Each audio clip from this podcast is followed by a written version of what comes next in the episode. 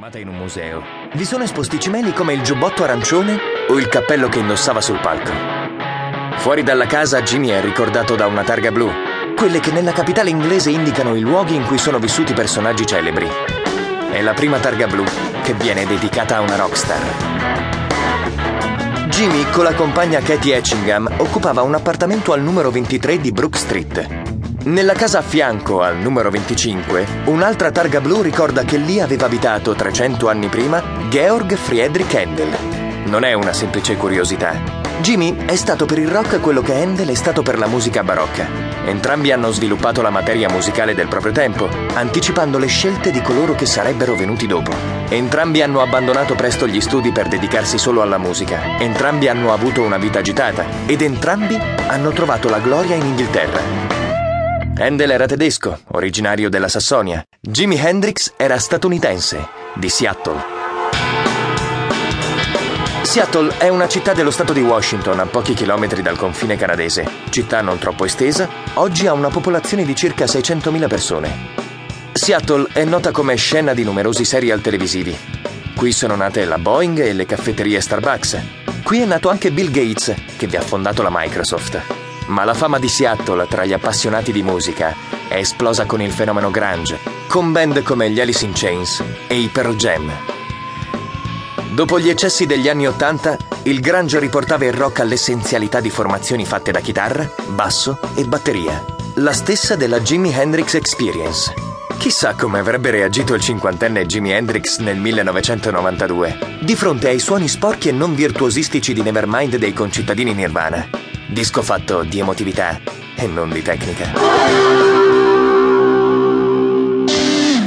A Seattle, presso il King County Hospital, Johnny Allen Hendrix era nato il 27 novembre del 1942. Il padre, James Allen Hendrix, detto Al, al momento della nascita era militare di stanza a Fort Sill, nello stato dell'Oklahoma.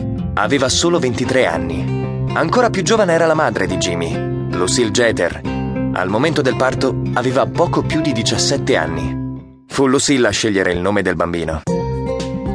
Il futuro chitarrista, che per il momento si chiama ancora Johnny, aveva sangue misto. Afroamericano, messicano, europeo e cherokee. A una giornalista che gli chiedeva informazioni su questa miscela, Jimmy rispose: Fa parte della storia della mia famiglia, tutto qui. Non c'è molto da dire. Sono tantissimi gli abitanti di Seattle che hanno il sangue indiano.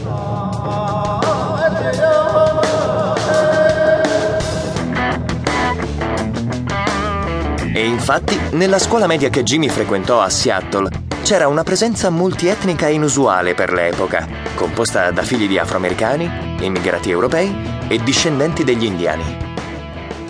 La componente indiana in casa Hendrix era stata portata dalla nonna di Jimmy, Zenora Moore. Zenora, detta Nora, era nata in Georgia, dove viveva la tribù degli indiani Cherokee. Nora era cantante e ballerina in uno spettacolo viaggiante di vaudeville del quale faceva parte anche Ross Hendricks. Nora e Ross si sposarono. Giunta a Seattle, la compagnia teatrale si disciolse. I due allora migrarono nella vicina Vancouver e nel 1919 ebbero un figlio, Al, il padre di Jimmy. Quando nel 1945 Al tornò a casa, dopo aver conseguito con tutti gli onori il congedo dall'esercito, scoprì che la moglie Lucille aveva lasciato il piccolo Johnny alle cure di una coppia di amici che abitavano nei pressi di San Francisco. Non si sa perché. Sarà stata la giovane età, l'inesperienza, o saranno stati i primi problemi di quella tendenza all'alcolismo che portò Lucilla a una morte prematura. Al si riprese il figlio e gli mutò il nome. Lo chiamò James Marshall Hendrix, in memoria del fratello Leon Marshall Hendrix, morto a soli 17 anni. Dopo poco, Al e Lucille si riappacificarono, ma la loro vita si dimostrò subito difficile. Dopo l'esperienza nell'esercito, James non riusciva a trovare un lavoro stabile. Dai genitori aveva ereditato ambizioni artistiche. Voleva fare l'attore o magari il ballerino, vista la sua abilità con il jitterbug, uno stile legato alla musica swing. Aveva anche la passione per il pugilato e quando vinse un torneo di box a Seattle, decise di restare in quella città, attratto anche dalla vivida scena musicale. Lì incontrò e sposò Lucille nel 1942.